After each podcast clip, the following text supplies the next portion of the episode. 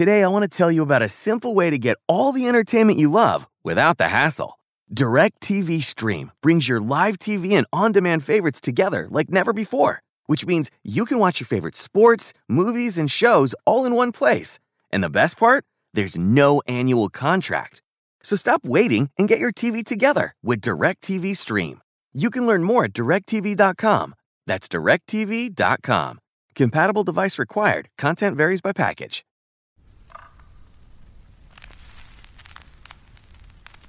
Esto es A Toda Mente, el podcast de Adriana Lebrija. Cada semana un episodio para hablar desde un enfoque humano, divertido y honesto sobre los temas que inquietan a nuestra mente y corazón. Bienvenidos. Hola, pues un gusto saludarlos de nuevo en este podcast a toda mente. Felices de estar aquí en las salas de Podbox y grabando este episodio sensacional. Eh, con una persona súper importante en mi vida y en mi corazón, una gran amiga. Además de Paola, tenemos a otra gran amiga, Silvia Palazuelos que estoy muy contenta de que estés aquí. Muchas gracias, amiga, por haberte dado un espacio en la agenda en medio de esta pandemia y de tantas cosas que nos vas a contar. Creo que es, es bien padre que puedas estar aquí. Muchas gracias. Gracias Adriana, gracias eh, Paola por invitarme. Yo estoy feliz de compartir este espacio con ustedes. Pues les voy a presentar a Silvia. Silvia, por supuesto, es licenciada en Derecho, estudió la maestría también en Derecho, tiene una lista interminable de cosas maravillosas que ha hecho, pero fíjense que una cosa importante es saber en qué se ha especializado de todo esto que ha estudiado. Y es especialista en Derecho Electoral y Violencia Política de Género, y es integrante de la Asociación Mexicana de Mujeres Empresarias, la AMEXME, además de que tiene un despacho y es la socia fundadora de MXP Abogados Consultores. Así que es una joya que la tengamos aquí coautora de un libro que al ratito nos va a platicar. Y la intención del día de hoy es que podamos hablar de algo que es como, déjenme llamarles como, como la colita de lo que hemos hablado en los últimos episodios. ¿Y ahora qué hacemos? ¿No? Hablando en marzo que nos tocó el mes y que lo dedicamos a la mujer Ahora toca ver cómo nos ponemos en un modo mucho más activo. Así que nuestro episodio de hoy tiene, tiene el título de El mundo necesita mujeres en la vida pública. Vean nomás qué interesante. Y para todas ustedes que a lo mejor no saben todas tantas monerías que hay que hacer, igual que Paula y yo, que la verdad es que de pronto eh, son temas en los que estamos un poco lejanas pensando en que nos estamos mucho más en la parte de la psicología. Creo que esto, esto es un regalo para abrirnos mente y corazón y poder tener otras miradas de, de la forma en la que también podemos participar. Les voy a dar un poco de contexto para antes de darle la palabra a Silvia, que me parece muy importante, y es decirles que ahora con todo este tema del 8 de marzo y como hemos estado hablando de, de tópicos como este, fíjense que existe el ONU Mujeres y este ONU Mujeres denominó a este día como el tema del Día Internacional de la Mujer 2021. Es eso de lo que vamos a hablar. Las mujeres líderes por un futuro igualitario en el mundo de la COVID-19. Así que imagínense la joya de, de sesión que vamos a tener hoy. Muchas gracias, amiga. Cuéntanos un poquito, danos un poquito de contexto. Bueno, pues gracias de nuevo por invitarme a compartir este espacio. Y como bien decías, Adriana, es muy importante que las mujeres empecemos a cambiar esta percepción de, y pasemos de la tradicional victimización a la que eh, nos hemos o nos han encajonado, porque es un tema de actitud, también eh, pasemos a la acción. Y lo acabas de definir perfecto. A eso nos invita ONU Mujeres este año a, trabajar en favor de la igualdad de género, en favor eh, de la construcción y de que las mujeres nos apropiemos del espacio público. A eso nos invita ONU Mujeres y cada una de nosotras tiene mucho que aportar desde cualquier ámbito en el que nos desempeñemos, pero tenemos que conocer que debemos de pasar a esa acción. Me encanta. ¿Y sabes qué me gustaría preguntarte? De entrada como, ¿qué es esto de la vida pública? Porque a lo mejor de pronto ni siquiera lo, tenemos tan claro, ¿no? ¿Qué es la vida pública, amiga? Tú que en eso te la sabes muy bien. Bueno, pues es muy importante tu pregunta. La vida pública no solo se refiere a los asuntos públicos, es decir, a las mujeres que se dedican a la política. La vida pública es lo que ustedes están haciendo, apropiarse de un espacio, generar opinión, las empresarias también generan trabajo y se posicionan de un lugar en el espacio público. El espacio privado, recordemos que es el espacio eh, doméstico, el espacio de nuestro hogar, el, el, espacio privado, todo lo que está fuera de nuestro hogar. Y hoy con el COVID o la COVID, como se le llama en algunos casos, este espacio se ha transformado.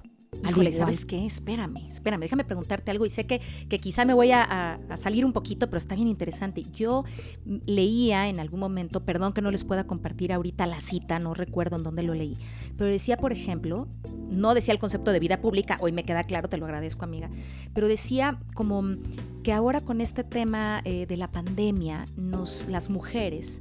Eh, se estaban viendo obligadas, en muchos casos, a tener que renunciar dejamos ahora el, contexto correcto, a la vida pública y solamente quedarse en este espacio privado, porque cuando todos vamos a casa, entonces ¿quién le va a ayudar a las tareas? Entonces ¿quién va a hacer esto con los chavos? Entonces ¿quién va a cocinar? Y como si de pronto eh, estas mujeres tuvieran que perder el terreno ganado. O sea, decían que cuando haya un posible regreso o esto, muchas ya no van a poder regresar, porque si no empatan los tiempos con las escuelas y todo esto, eh, la mujer va a perder este espacio en la vida pública. ¿Eso te hace sentido? Me hace mucho sentido porque dependiendo el cristal con que lo veas, uh -huh. o es una crisis o es una oportunidad. Uh -huh. Y a mí me gusta hablar, tú me conoces Adriana, de oportunidades. Uh -huh. Ciertamente lo que ha puesto al desnudo una vez más la desigualdad que existe en nuestra sociedad es precisamente la situación del COVID. Ha, ha, mostrado la vulnerabilidad en el que muchas mujeres se encuentran en el espacio que teóricamente debería ser el espacio más seguro, que uh -huh. es el hogar. Y, uh -huh. y, hemos visto cómo se han incrementado los casos de, de violencia, no nada más en México, desgraciadamente en el mundo uh -huh. persisten las estructuras machistas, uh -huh. las estructuras dominantes, donde eh, al estar todos eh, necesariamente confinados y compartiendo un espacio privado, se han mostrado pues no siempre las mejores caras que tenemos, sino Correcto. se ha mostrado nuestro lado agresivo, nuestro lado eh, violentador de, de, de, todo tipo de derechos, sí. de agresiones. Sí exacerbados, ustedes lo saben mejor como psicólogas, Correcto. por la tensión, por la inseguridad. Y porque nos tenemos que ver todo el día, amiga. O sea, yo también, también uh -huh. ellos en esta versión, donde tenían una vida pública, ¿no? Y ahora tienen que pasar esa vida pública a la casa. Yo digo que el trabajo dejó de ser un lugar al cual ir para convertirse en una acción a ejecutar. Entonces ahora estás dentro de mi trabajo y eso uh -huh. no me encanta y a lo mejor también una cara, pienso yo, tú me dirás, Paola, una cara que yo vendía uh -huh. de ciertas cuestiones laborales que, que decía que así vivía, hoy se evidencia que no es así y creo que salen a flote las frustraciones, los cansancios y todo, por supuesto, disparando la diferencia en la igualdad, como bien dices, ¿no? o la falta de igualdad y todos estos comportamientos tóxicos, ¿no? que a lo mejor estaban guardados en un cajón, que permanecían cerrados, ¿no? y cuando llegamos pues tenemos que abrir los cajones y se nos acaba, se nos acaba ese espacio. Órale. Uh -huh. Yo quisiera eh, hacerles un ejemplo de eh, lo que es la vida pública versus la vida privada, comparado con lo que ahora son las familias. Ahora no podemos hablar en el mundo contemporáneo de la integración de una sola familia. Existen diversas integraciones de la familia. Pues así tenemos que ver este cambio del espacio privado, que antes era nuestro hogar, se ha convertido también en un espacio público y lo privado es tan público como eh, nosotros mismos empecemos a compartir hacia afuera esa privacidad. Entonces la línea se vuelve muy delgada. Delgadísima, delgadísima. Sí. Y ahora con mm. todos estos incluso normativas que están surgiendo para regular el teletrabajo, tiene que ver un poco con eso, con tratar de, de salvaguardar un poquito de la, de la vida o del espacio privado de las personas, ¿no?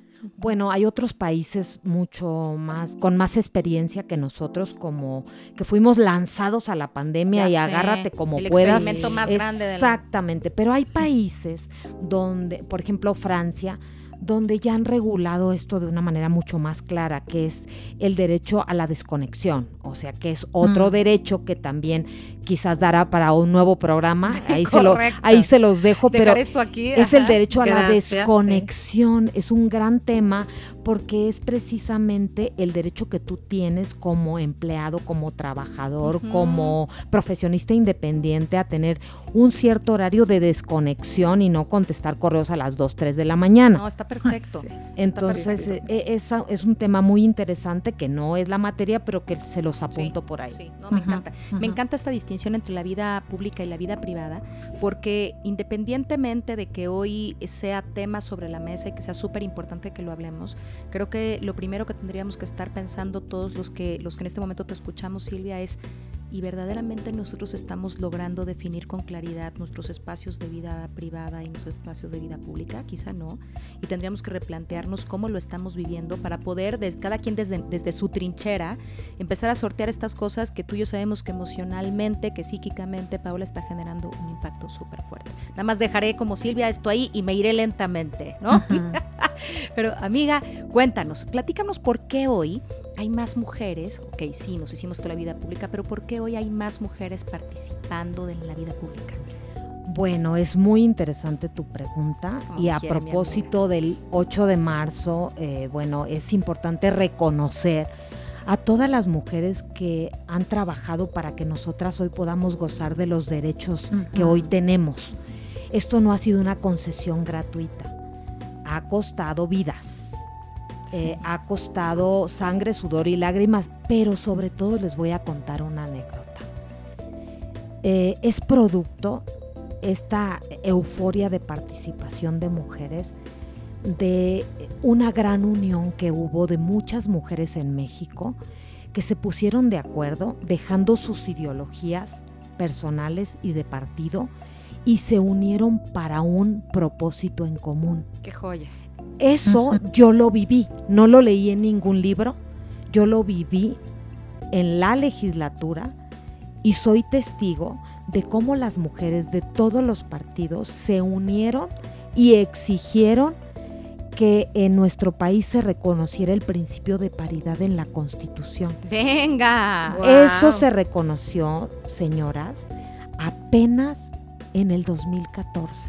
¿Qué tal? Y eso ha desarrollado a nivel legislativo y normativo una serie de adecuaciones o armonización de leyes que generan el andamiaje legal que hoy tenemos para fomentar una mayor participación de mujeres en la vida pública. Está increíble. Bueno, el 2014 fue un parteaguas en la historia de nuestro país y hay que reconocerle a todas esas mujeres valientes que se les pusieron enfrente a los hombres y al gobierno en turno y le dijeron, queremos que el principio de paridad esté en la Constitución. Y eso detonó y ha detonado eh, el, el, piso eh, de la estructura legal sobre la que se construye hoy una igualdad mucho más pareja entre hombres y mujeres. Y pues no de muy buena gana, los partidos tradicionales y las estructuras patriarcales decidieron pues cumplir con la ley, ¿verdad? Porque no les quedaba otra. Que ahí es donde tú eres una expertaza, ¿no? En toda esta parte de acompañamiento y de consultoría en eso, justamente, ¿no? En eso es en lo que me he especializado, porque me pareció eh, además un tema de responsabilidad personal y profesional que lo viví y que dije, bueno, yo en eso me sumo, díganme qué hago. Correcto. Oye, déjame preguntarte, tú tienes ahí toda la especialización del mundo, eh, pero saliéndome un poquito de esa área de expertise, pero sí de todo tu conocimiento al respecto, déjame preguntarte, ¿cómo podemos nosotros, todos hombres, mujeres, impulsar eh, la formación de liderazgos femeninos, ¿sabes? O sea, ¿cómo podemos hacerle, aunque la gente no esté pensando, ah, bueno, es que yo no voy a estar ahí, ok, pero ¿cómo podemos ser impulsores de esos liderazgos femeninos? Esa es la gran tarea que tenemos, porque como sociedad, eh, entendemos que la cultura de la igualdad es diferente a lo que digan las leyes. La cultura de la igualdad se construye ¿dónde? En el hogar, en la escuela, en el espacio privado de las empresas, con quienes convivimos en nuestros grupos de amigos. Ahí se construye la igualdad. decir algo maravilloso que te quiero preguntar. Veo a Paola con cara de wow No, estoy, es que estoy siguiendo. Yo, yo, déjame las interrumpo un poquito, pero cuando yo, cuando estábamos planeando este episodio, yo me confesaba y, me, confieso como no muy involucrada en la política, ¿no? O sea, sí soy, sí soy medio rojilla en el sentido de que me encanta eh, eh, estar a favor de los derechos de las mujeres, pero nunca me he considerado alguien apasionada de la política. Entonces, como que en ese, eh, cuando estábamos planeando el episodio, yo pensaba qué importante entender lo que nos estás diciendo, Silvia, entender el camino que tú has andado y cómo estás involucrada tú, para entonces poder comprometerme a involucrarme más. Correcto. Eso, esa es la invitación, yo creo, ¿no? Es en este episodio. Y, por eso, bueno, por eso estoy calladita. No, te veo con cara de what. Es que sabes que, no. no. what padre, así de wow, qué maravilla. Eh, fíjate que escuchaba ahorita a Silvia y decías algo padrísimo. Dijiste el espacio privado de las empresas. Como tú sabes, pues tenemos muchos años de ser, amigas y, de querernos mucho. Yo estoy súper metida en el tema de las empresas y, quería preguntarte, para los que nos escuchan, para mí creo que es claro el concepto, ¿cuál es la vida privada de las empresas? Bueno, le llamé vida privada de las empresas, quizás por un término personal. Está bien. Eh, yo sí lo entiendo, creo que sí lo entiendo. Privado es porque no se dedican a, los asuntos públicos. Las empresas no tienen presupuesto público. Ah, Esa es la distinción que yo hago. Ah. Pero, pero las empresas eh, también eh, tienen una gran responsabilidad en la generación de igualdad.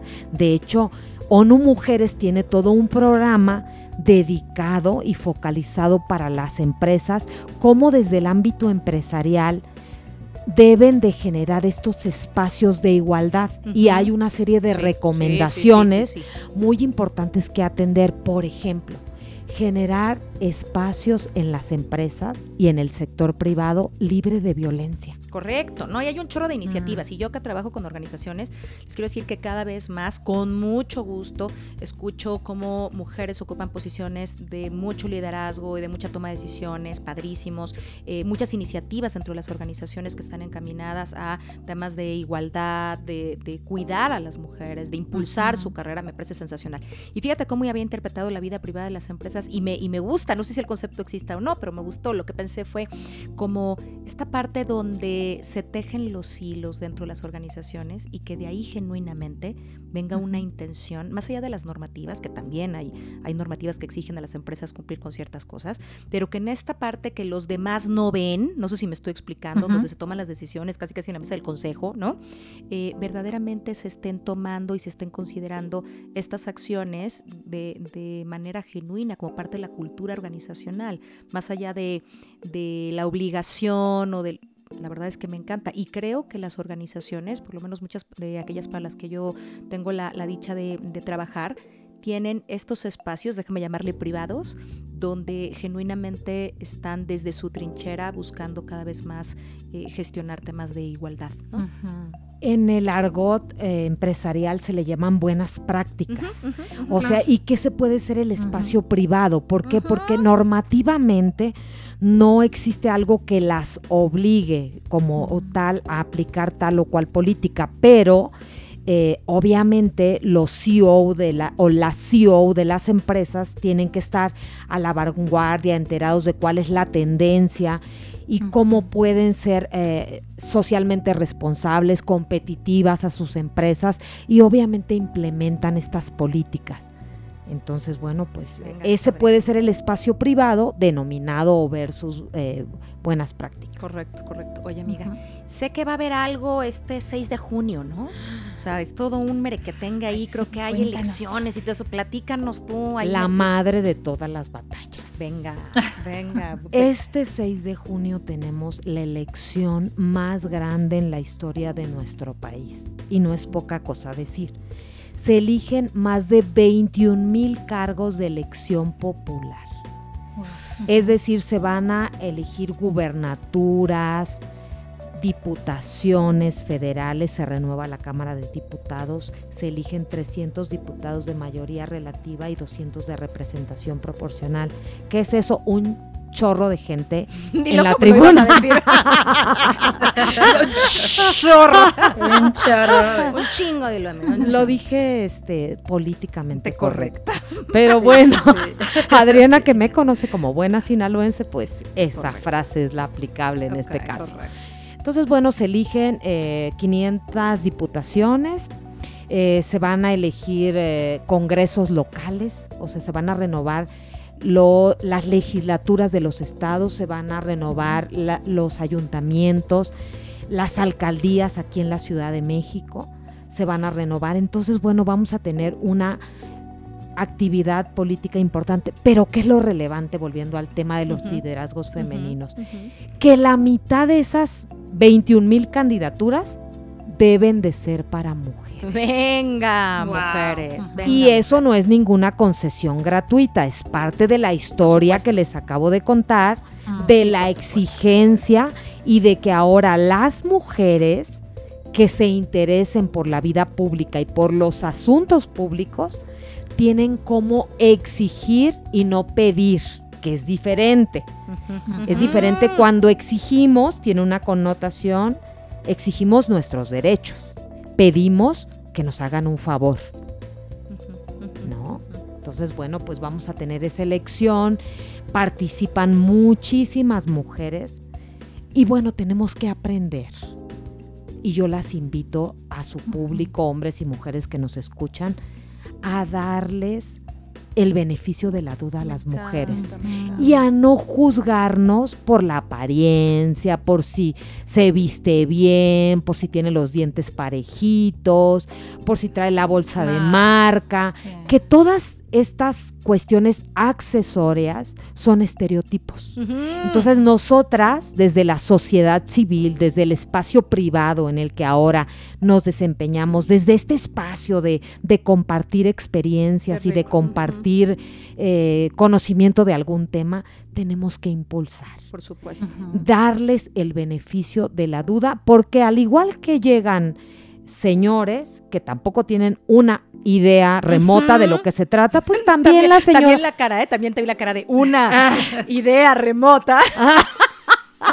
claro, claro. Lo que pasa es que seguimos, por favor, a todos los que nos escuchan, y, y creo que, que esto tiene que hacer sentido para todo. Dejemos de tomar decisiones desde el estereotipo, por favor. Hay cosas mucho más importantes. Parte de, de este podcast y la intención y desde donde surge incluso el nombre a toda mente tiene que ver con, de verdad, empecemos a tener información, cosas que generen valor para que tomamos decisiones más informadas en todos los sentidos, en la pareja, en las vinculaciones, con los hijos, con, con lo que toque, con la vida pública, con tu elección de trabajo, con lo que sea, pero tomemos decisiones mucho más pensadas, sentidas, genuinas y no decisiones que vienen eh, desde un de estereotipo, desde el pensamiento de masas y yo ni enterada estoy de por qué, pero dicen que, ¿no?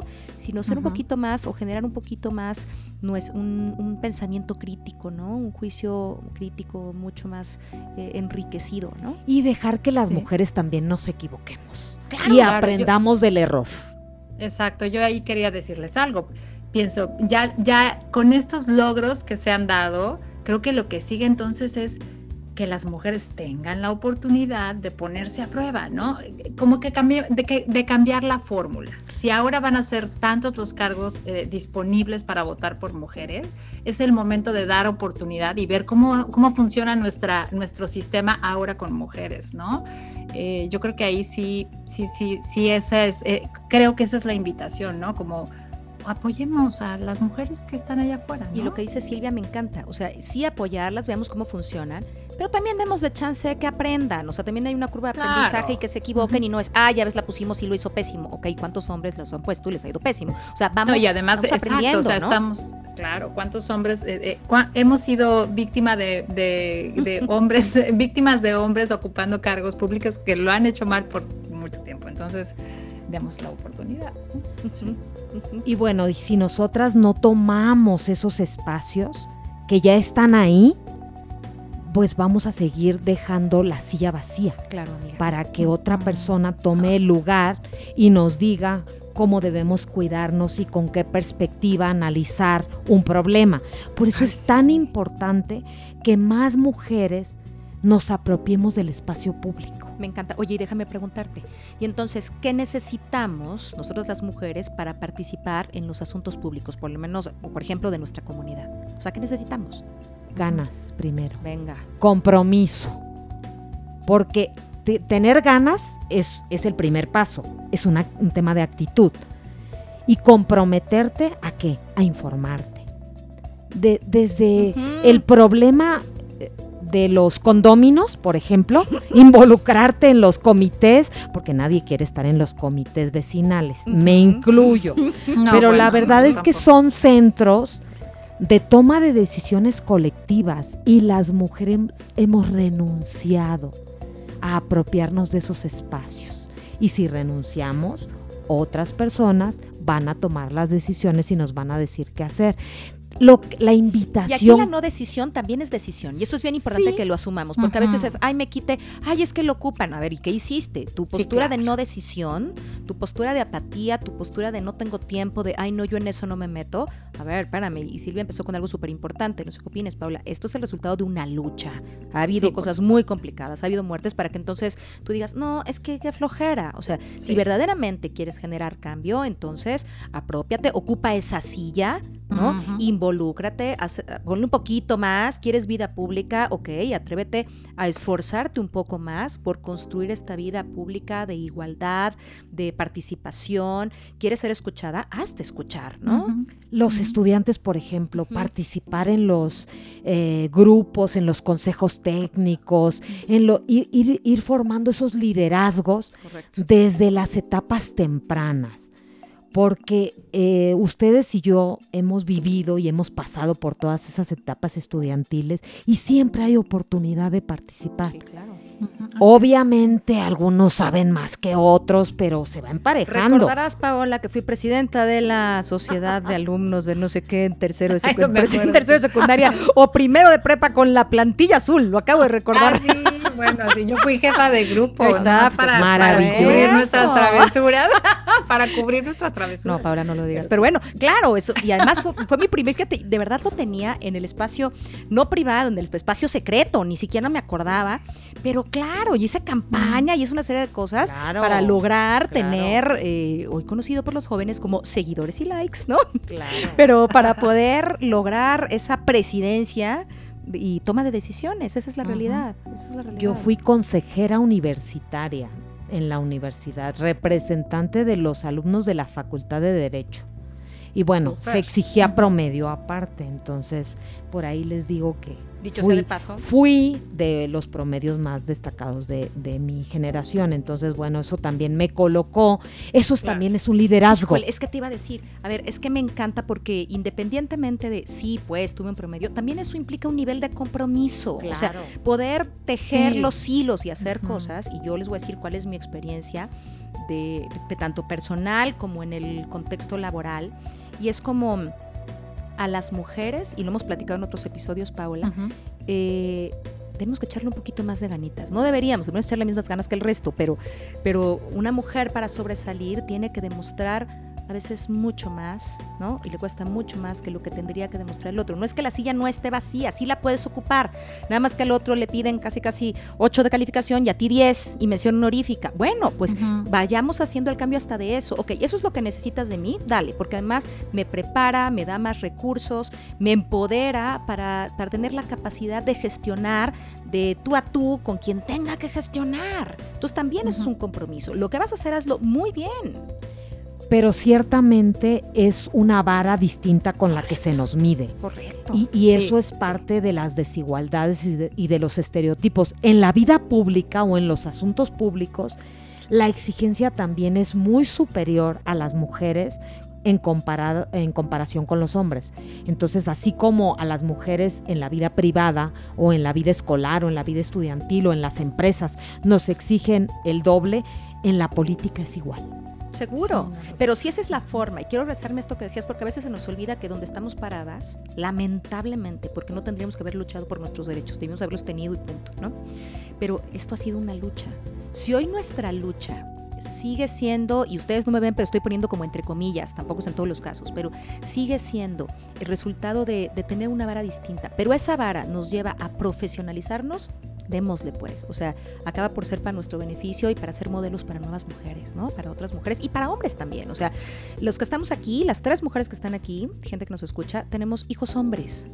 Digo, tú tienes niñas también, Pau, pero tenemos hombres y también este compromiso nos lleva hacia allá, o sea, ser modelo no solamente de mujeres, ser modelo de hombres y enseñarles lo que son los liderazgos femeninos sin que en el afuera digan, híjole, ¿no te parece que eres una mujer o una figura demasiado fuerte para un hijo? No, no soy demasiado fuerte, soy mujer y esta es la que soy, ¿no? Pero también acabas de tocar un punto muy relevante, Adriana. Esa es una gran responsabilidad que tenemos, educar a nuestros hijos sobre estas nuevas eh, realidades de igualdad, donde tienen que aprender a respetar a las niñas, a darle su lugar y sobre todo a, a actuar con perspectiva de género las nuevas masculinidades de las que se habla hoy en día. Que nos urge tener un episodio de eso. Es un tema súper importante hablar de las nuevas masculinidades y nosotras como madres de hijos, niños, bueno, pues tenemos una gran responsabilidad porque creo, ahorita tocaste un tema bien importante, que en las escuelas Hoy estas niñas tan fuertes, tan empoderadas, que salen a la calle, que raya, que rompen monumentos, que mientan la madre, que eh, rayan todo lo que se les pone enfrente, lo cual me parece de lo más respetable. Yo coincido. Bueno, pues las tenemos a todas ellas con esa fuerza y con ese vigor, pero eh, si está mal encausada la educación, puede ser tan denigrante el feminismo llevado al extremo como el machismo. Entonces tenemos que aprender a convivir entre los sexos y a respetarnos en nuestras individualidades, en nuestras diferencias. Para, para, seguir sumando, porque también tenemos a muchos hombres que apoyan estas causas. Entonces, bueno, pues eh, la tarea está mucho, tenemos mucho por hacer, nos han dejado un terreno eh, en lo legal muy parejo. Me encanta eso, me encanta que digas eso, es muy esperanzador. Y, mucho compromiso, requiere el compromiso de todas y de todos. Me encanta, me encanta. Porque además, fíjate, me quiero rezar un poquito a la educación incluso dentro de la educación pensaba, ¿no? Estaba construyendo el concepto, pero pensaba, ok, sí, nosotras ser modelos, pero incluso si, si tus hijos están en este nivel de apertura, ¿no? tu hija en este nivel de apertura, de garra, de fuerza, ser nosotras, y, digo nosotras no hablando de nosotras tres mujeres, sino, sino extendiéndolo a las mujeres, ajá, eh, debemos no frenarlo. Y entonces tenemos que actualizarnos, ¿sabes? Si para mí eso no está bien, mijita, Actualízate, mi reina, porque necesita tu hija que le abras ese espacio. Si tú fuiste educada de una manera distinta, no estamos en la tela de juicio de si fue correcto o no, pero esto es una realidad a la que ellas se enfrentan cada vez más, ellos se enfrentan cada vez más, y tu actualización también como cabeza de familia, como educador, es importante. A mí me toca de verdad con mucha frecuencia en la consulta, tú me, vas a dar la, razón seguro, Paula, que te pasa igual, donde de pronto eh, vemos a a, mujeres, hablemos ahorita en este caso de mujeres, eh, resistiéndose a actualizar estos modelos y sintiéndose de pronto complicadas por la actualización de, este, de, estos modelos de sus hijas. Tuvimos un, un, episodio donde nos decían que las, que las chicas hoy están mucho más empoderadas, ¿no? Eh, que las chavitas ya hoy es un poco como de, ah, no es así, no ha sido así siempre, ah, no debería yo decir, como, ¿por qué no digo? Y, y de pronto tengamos cuidado que desde la educación los adultos no frenemos esos, estos espacios de vida pública que además van a ser estas chicas y estos chicos los que los van a ocupar el día de mañana, ¿no? Y fíjate que a mí se me venía la palabra, este, que podamos como sociedad, cada quien desde su trinchera, sostener el poder de las mujeres. Eso es lo que quiero decir, gracias. Porque es como, como que, sí, como bien dices tú, como venimos de una larga tradición de, sumisión, de estar acostumbrados a que las mujeres seamos sumisas, calladitas y los hombres lleven la batuta en las cosas, a veces nos asustan las mujeres poderosas. Gracias, ¿no? Ese es justamente es un tema de temor y entonces es como que, digo, yo, yo tengo la experiencia de tener una, en especial una de mis hijas, es una niña es, es, una niña de carácter fuerte, es, es, una mujer, es una mujer fuerte. Y entonces yo a veces, a veces yo pensaba, ¿no? Como es mi deber sostener el poder de esta niña en vez de aplacarlo por lo que a mí me pueda mover como mamá. Pues yo como mamá me voy a trabajar mis asuntos a terapia y me preparo para acompañar a esta niña en su proceso de ser una mujer sí, no seamos freno de esas niñas. O sea, como nosotros no fuimos educados así y porque a lo mejor nuestro modelo nos funcionó, no empezar a decir, esta, no, mijita, estás muy aceleradita, así no vas a agarrar un novio, así A ver, espérate, no, no es Yo creo que las jóvenes lo han resuelto de manera muy inteligente. Sin duda, pero que nosotros, nuestra generación, no sea un freno para, para esos chicos, para esas chicas, para mí eso es importante. El empoderamiento y el acceso a la información es maravilloso. Pero aún en estos tiempos existen desigualdades en el acceso a la información. Desigualdades enormes. Hay mujeres, 200 eh, millones más o menos en el mundo de mujeres, que no tienen acceso a Internet todavía. Entonces, imagínense nada más. Y e, estas niñas empoderadas de nacimiento, como, como tu hija Paula, hay unas jovencitas eh, con una fuerza, con un ímpetu, con, con, una consistencia y con una responsabilidad social que saben que tienen porque nacieron con ese don y es un liderazgo nato. Entonces, la, gran labor nuestra es no frenarlo.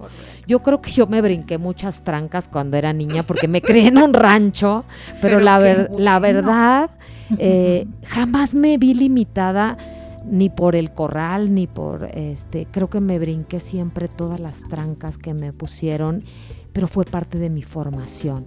Sin embargo, no todas las mujeres somos tan afortunadas como yo me considero haber sido a pesar de, de sobrevivir a cualquier obstáculo que me pusieron, representaba un reto y, hasta ahora les puedo decir que jamás me he visto como víctima y creo que así se ven muchas chavas hoy en día y eso me encanta.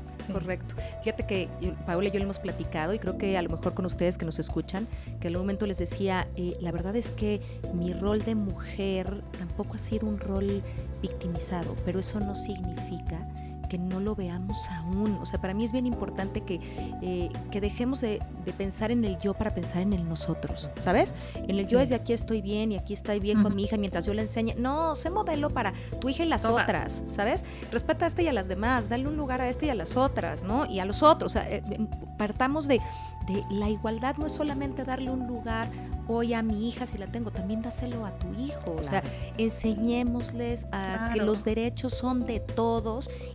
y, ahí, a ver, fíjate, déjame regresar un poquito a esta parte de la vida pública y la política, Silvia. ¿Cuáles son los retos más importantes entonces que tenemos ahorita? Apropiarnos de los espacios que nos pertenecen. Esos son los retos. Y aprender si no sabemos de un tema volvernos especialistas, comprometernos a informarnos de los temas y actuar con perspectiva de género.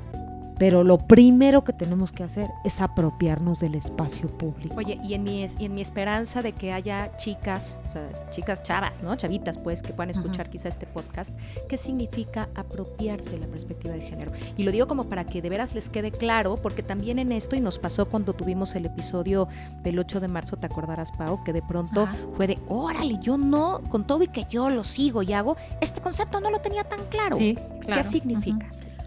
Pues significa dedicarle tiempo a meterte a escuchar podcasts como, ustedes, a, meterte a documentar. Hay, hay una cantidad de información abierta, pública, en, en, buenas fuentes de información como ONU Mujeres, como redes de, y colectivos de mujeres eh, que, nos ofrecen su experiencia. Entonces tampoco, tampoco esperemos encontrar como la fórmula secreta y, la fórmula del agua tibia, ¿no? Empecemos por tener conciencia de género. O sea, tenemos que tener conciencia de que nacimos mujeres y que debemos hacernos mujeres. Ay, eso me encanta. Me encanta. Sí, creo que nacimos mujeres y hay que hacernos mujeres. Sí, sí, sin duda. No, nada más que decir más que aplausos. Nacimos mujeres, claro. Hagámonos mujeres. Y hay todo un reto. Mujeres, que, al hacernos mujeres entre el concepto de nosotras que tú comentabas. Nací mujer. Quizás en otra vida fui hombre. No, no tengas mucha duda, ¿eh? yo tampoco. Y Dios me mandó a aprender. yo también creo, que, que, también, ¿eh? yo creo que también yo nací hombre y me pasé de lanza y me dijeron, ahí te va chula. Te dieron una segunda oportunidad para corregir, tus errores. Yo dijeron, ay, no, esta no salió mucho, véngase para acá y pruébele otra vez, ¿por qué? Porque en esa no está usted muy manchada. Sí, sí, sí. sí. claro, y pasar del yo mujer y nada más veo desde mi trinchera y desde la mía, eh, no es mi asunto, que hablamos también de eso. Como no, y no nada más no es mi asunto, sino desde el pobre de mí, o sea, desde la víctima, ¿no? O sea, yo creo que lo que lo que estás diciendo, Silvia, es participemos para también tener una voz que podamos exigir y decir lo que queremos, ¿no? Porque si nos Sí, si estamos en manos de otros porque no nos comprometemos a tomar esos lugares y esas sillas vacías, pues tampoco se vale quejarse, ¿no? Es correcto. Híjole, eso es súper fuerte, eso es súper fuerte. Y aunque ya nos dijo Silvia cuáles son los espacios eh, públicos en los que deben estar las mujeres, uno es la política. Si vamos, si nos ayudas como a definir en etapas, o sea, decir, a ver, si es una niña, ¿cuál podría ser un espacio público en el que una niña podría empezar a hacer el colegio, pues es el Venga, me, me encanta, pero, pero danos ideas, como para que las mamás digan, claro, en lugar de que esta niña me diga, mamá, quiero hacer eso, no te metas en eso, mijita, son problemas y yo voy a tener que andar haciendo cosas. Déjala. Oye, pero que tomen iniciativa iniciativas, ¿no? Es a mí correcto. Se me ocurre, Silvia, que tomen iniciativas. Desde los temas que van a investigar, ¿no? Es un, es un tema bien importante, que es formativo. De, dejen que las niñas tengan acceso ahora que hay una cantidad de lecturas maravillosas con enfoque de género. Por ejemplo, las las superhéroes, ¿no? Desde el enfoque de género y mujeres poderosas. Bueno, démosle, acerquémosle a las niñas esa lectura.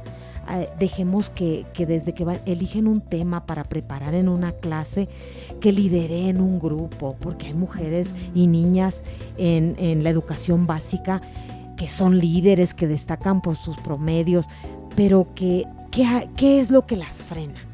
O dónde se pierde todo ese talento. ¿Sabes qué? A veces está en casa, ¿eh? O sea, a veces hay, hay, comentarios, yo los he oído, y mira, en una de esas hasta a mí me lo dijeron, no me acuerdo, ¿eh? La verdad es que no crean que estoy ocultándoles información, no me acuerdo.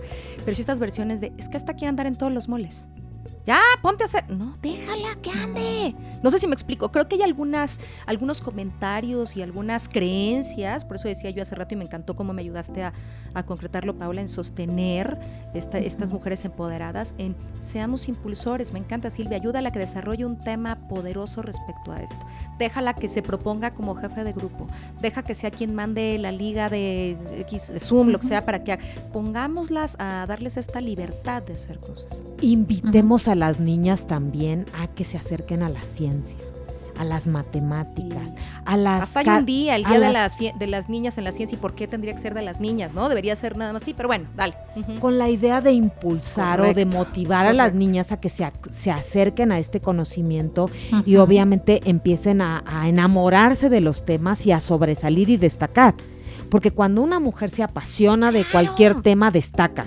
Perdón, pero en, el, en, el, colegio de mi, de mi hijo, la niña que más destaca en, matemáticas es una niña. O sea, y entonces el, ser más fregón es Sí, es una niña, entonces Alan la ve como un modelo, ¿no? A seguir. No, y en esto que digo de las ciencias, por ejemplo, que decía, es que hay un día que creo que es el Día Internacional de la Ciencia en las Niñas o una cosa así, disculpen que no tengo ahorita el nombre en la mano.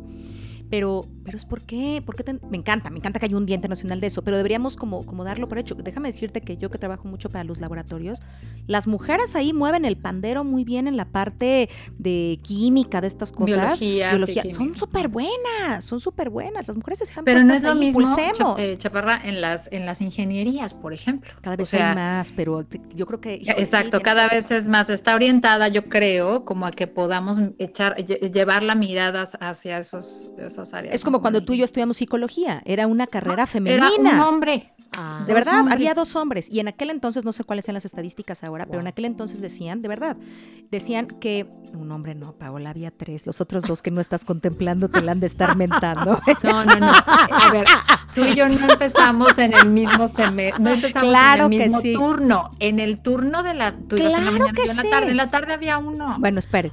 La, quiere, salirse por la tangente para todos los hombres de nuestra generación que le escuchan. Yo sí recuerdo que había tres, había varios. Lo que quiero decir es que lo que decían en ese entonces era que eh, estudiaban más mujeres que hombres, muchas más, y que ejercían más hombres que mujeres. No sé cuál sea la estadística hoy, pero, pero era una onda así. Y entonces eh, pensemos ahora que estas carreras que fueron como eh, pensadas mucho más masculinas, pues cada vez sean mucho más iguales, no femeninas. O los famosos talleres, no sé si se acuerdan de los talleres en la, o en la secundaria, pero había un taller, yo recuerdo en mi secundaria, que era carpintería. Eso era de caballero machín. Y era de niños. Caballero machín. Yo me inscribí en ese taller. Y, y, era la única niña. Ay, Manis, yo sí fui a taquimecanografía, la verdad, discúlpame. Oye, pero yo te voy a decir algo. La taquimecanografía en nuestros tiempos era, era como muy, en un área muy de mujeres, pero hoy, mi reina, es de hombres también. claro, claro, pero era de mujer, o sea, eran los hombres a carpintería y electricidad y las mujeres, de verdad, a taquimecanografía y costura, correcto. Dicho sea de paso, mi marido se metió al taller de costura, no pregunten por qué, para poder yo creo que tomar medidas para de ver los niñas. vestiditos. Claro, para tomar medidas de los vestiditos, pero sí, claro, eran talleres masculinos y femeninos. Entonces, ok, abrir más estos espacios en lo educativo a estos niños, a estas niñas, pues. Para Apoyar también a las niñas en el deporte. es algo tan importante. Me encanta. O sea, dejar que las niñas practiquen fútbol, que practiquen karate, que practiquen judo, que practiquen fútbol americano. O sea, no las encasillen solamente en danza, en ballet, en cosas lindas. No, déjenlas que vayan y practiquen lo que les gusta y les apasiona. Oye, y te quiero preguntar algo que me surgió ahorita pero también creo, díganme ustedes, ¿eh? lo pongo sobre la mesa y ustedes corrijan, pero también creo que respetar a esa que sí quiere el vestido rosa y la diadema. Por supuesto. ¿Sabes? Porque también me ha tocado los escenarios, lo comparto, de veras, ¿eh? Sobre todo en términos escolares de, ay, vamos a dar un regalito. Sí, pero que no sean muñequitas y princesas. ¿Por? O sea, si la niña quiere una muñequita y la princesa, no, pero no está bien. A ver, está bien. Una cosa es que tú se lo des y la impulses a eso. Y la otra es que si a la niña le gusta pintarse la trompita, le digas, no, lo femenino es... Sí, va más allá de eso, pero también demos la oportunidad de que vivan lo que necesiten vivir. Creo que es el mensaje, ¿no? Claro, pero sobre todo que dejemos elegir a estas niñas. Correcto, eso es lo que quiero. La es, su elección. Sí, porque la elección es que no lo hagas, ¿no? A ver, que sea la elección. Pero sabes que también, o sea, como bien dice Silvia, que dejemos elegir, pero que como, o sea, que tengamos como familia, yo por ejemplo como madre, pero las familias, pero la sociedad, la responsabilidad de brindarles las opciones. Correcto. Eh, porque claro que hoy mi hija de 15 puede elegir meterse en un, en un determinado este, deporte o, cualquier cosa, pero a mi hija de 2 o de 3 se lo elijo yo. Claro. Entonces hay como que brindarles las opciones. Correcto, por eso decía, Ahí sí, está padre que digas, vete al fútbol, quieres ir al fútbol, vete al fútbol, está increíble y que no lo frenes. Eso está súper. Pero que también puedas decir, no quieres ir al fútbol, no la fuerces a ir al fútbol porque la mujer empoderada va al fútbol. No. no, no o sea, démosles las opciones. Eso me encanta. O, o, bueno, salvo que te resulten como mi hijo, que cuando no quiso ir al fútbol le dije, mira, te vas a meter a practicar un deporte, si no, vas a ir a ballet. Y no le pareció tan mala idea. Entonces, bueno, pues démosle la oportunidad también a los niños que quieren eh, practicar danza, que lo hagan con toda libertad. no había en la escuela, te lo juro que mi hijo chiquito, fuimos como a una feria de, eh, como de los talleres, ¿no? A que te los enseñaran. Obvio, obvio, obvio, previo a la pandemia, ¿no? Estaba mucho más chiquito. Y entonces había karate, había básquet, había no sé qué, y había baile. Y tu aquí me dijo, baile. ¿Está bien? Fuimos a baile y me dijeron, es que, este, no. ¿No qué?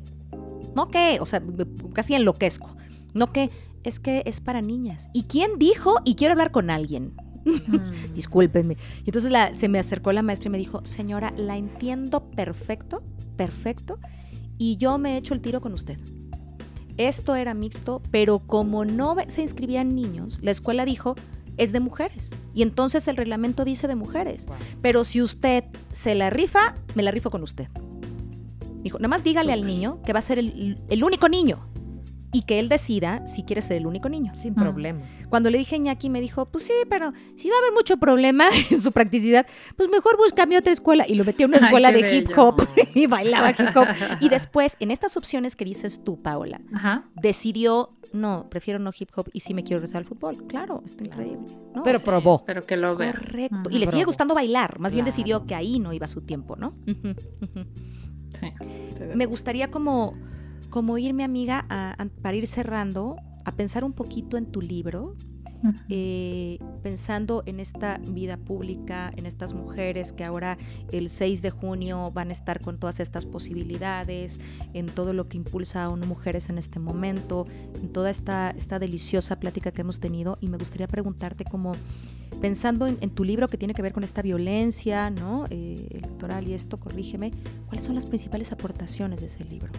Bueno, primero les voy a contar un poco qué nos motivó a escribir el libro. Me encanta. porque eso, más allá de la teoría, creo que es algo rico que, quiero compartir. Me encanta.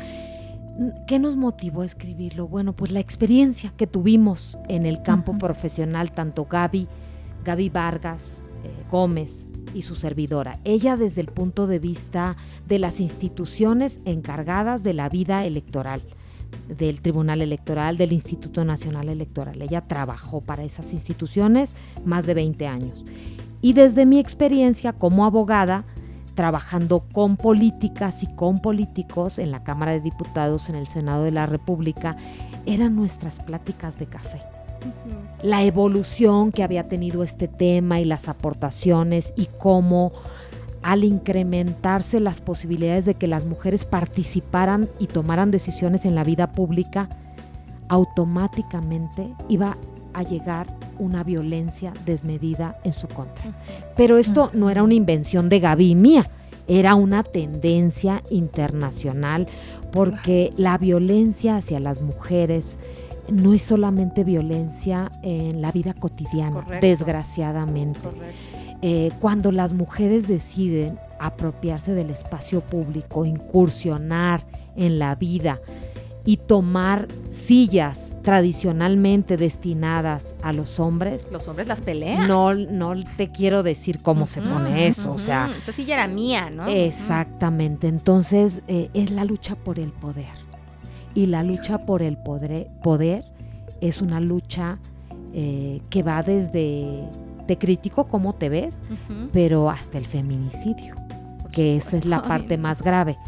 Eh, el Observatorio eh, Político de las Mujeres, integrado por consejeras electorales mujeres de todo el país, ha identificado 38 conductas que se pueden cometer para violentar los derechos político-electorales de las mujeres. 38 conductas que van desde que te oculten información, no te citen a una reunión, no te cedan el uso del micrófono cuando es tu turno, eh, el que no te otorguen el presupuesto que te corresponde para que contrates los asesores que debes de contratar para desempeñar tus funciones como el mismo puesto que tiene un hombre pues eso es violencia. Pero la violencia se va graduando y se va incrementando como un termómetro, que así se tiene identificado un violentómetro de 38 conductas que se pueden cometer y la más grave es la violencia feminicida. ¿Qué, qué significa esto? o sea, que matan a una mujer. y bueno, hemos escuchado ustedes y yo seguramente historias donde si de por sí para las mujeres es difícil entender esto de la política y de los asuntos públicos con esas noticias, pues obviamente eh, te, da más miedo participar. Pero eso es parte precisamente de, de, los actos de intimidación y de, y de violentación de los derechos humanos de las mujeres y de la sociedad que utilizan las estructuras tradicionales para inhibir la participación de las mujeres en la para política. Que en el juego de las sillas ya mejor ni vayas, te canses antes de que empiece la música, ¿no? Exacto. Antes, De que antes de que llegue la música, súper. Y creo que me gustaría, me gustaría, salvo que opines algo diferente, Pau, pensar en cerrar... Eh, ya nos dijiste muchos tips maravillosos, amiga, pero como me gusta esto último que dijiste, ¿cómo no dejarnos intimidar? ¿Sabes? O sea, para participar en esta vida, vida, pública. ¿no? ¿Cómo, ¿Qué podemos hacer a lo mejor, y todos desde nuestra trinchera, cómo, cómo hacemos para, para no dejarnos intimidar? En Amexme tenemos una frase muy bonita que les quiero compartir, que se llama solas invisibles, unidas invencibles. Fíjense nada más qué frase. Y ahí está la clave, o sea, que las mujeres tenemos que hacernos acompañar por otras mujeres. Y yo les digo porque lo vi y lo viví. a las mujeres juntas, no nos hacen las barreras. Se derrumban las barreras, se derrumban los gobiernos y se caen candidaturas. Escúchenlo. Se caen y se van a caer. Pues está increíble. Pues me gustaría, me gustaría ser como, como, híjole, no sé. Estaba pensando en como querer hacer un brief, pero no, no quiero. Creo que me gustaría quedarme con, con esta versión de seamos, por favor, mujeres, hombres, pero impulsores de, de mujeres empoderadas que forman parte de la vida pública. Eh, mujeres asumamos el compromiso que implica ser parte de la vida pública, cada quien sea lo desde su trinchera. Eh, entendamos que tenemos que pasar del yo al nosotras y repítenos la frase maravillosa para que con esa cerremos. Solas, invisibles, unidas, invencibles.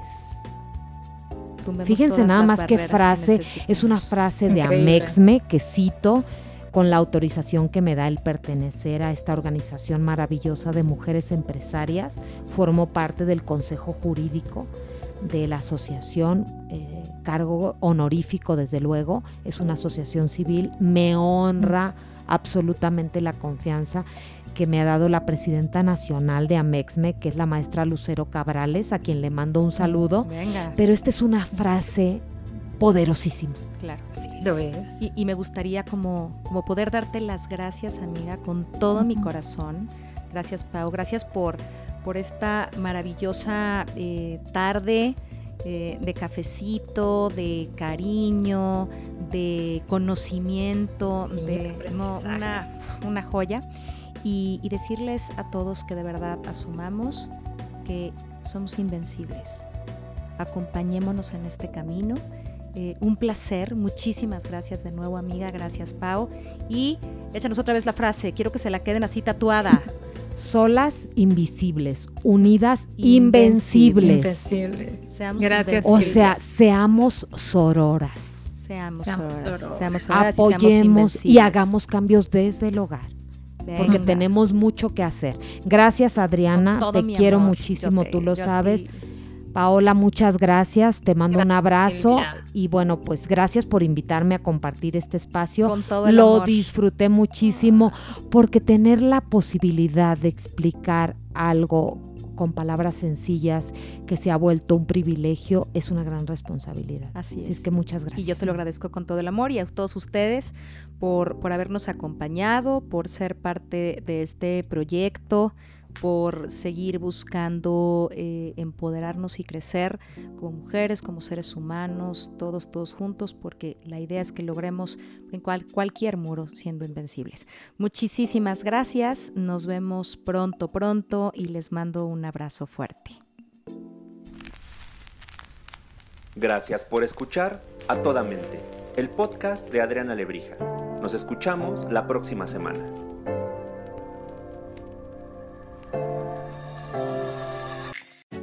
Keeping your government agency secure from cyber threats is a growing concern across the public sector, and trying to keep up with the latest technology can cause information overload. Gov White Papers is a content hub for understanding the latest technology trends in government cybersecurity, AI, cloud computing, and more, so you can keep your agency safe without scouring the internet. Join for free and discover the best practices government and industry are sharing. Visit govwhitepapers.com today. That's G O V whitepapers.com. Moments. They surround us, intersecting every day, every instant. Moments that can change us forever. In a region where news is never ending, a singular sound defines our moments. A constant signal delivering the top news right at your fingertips when you need it most. For better, for worse, always connected. Our legacy is the future, and we'll never miss a moment. WTOP News, 103.5 FM.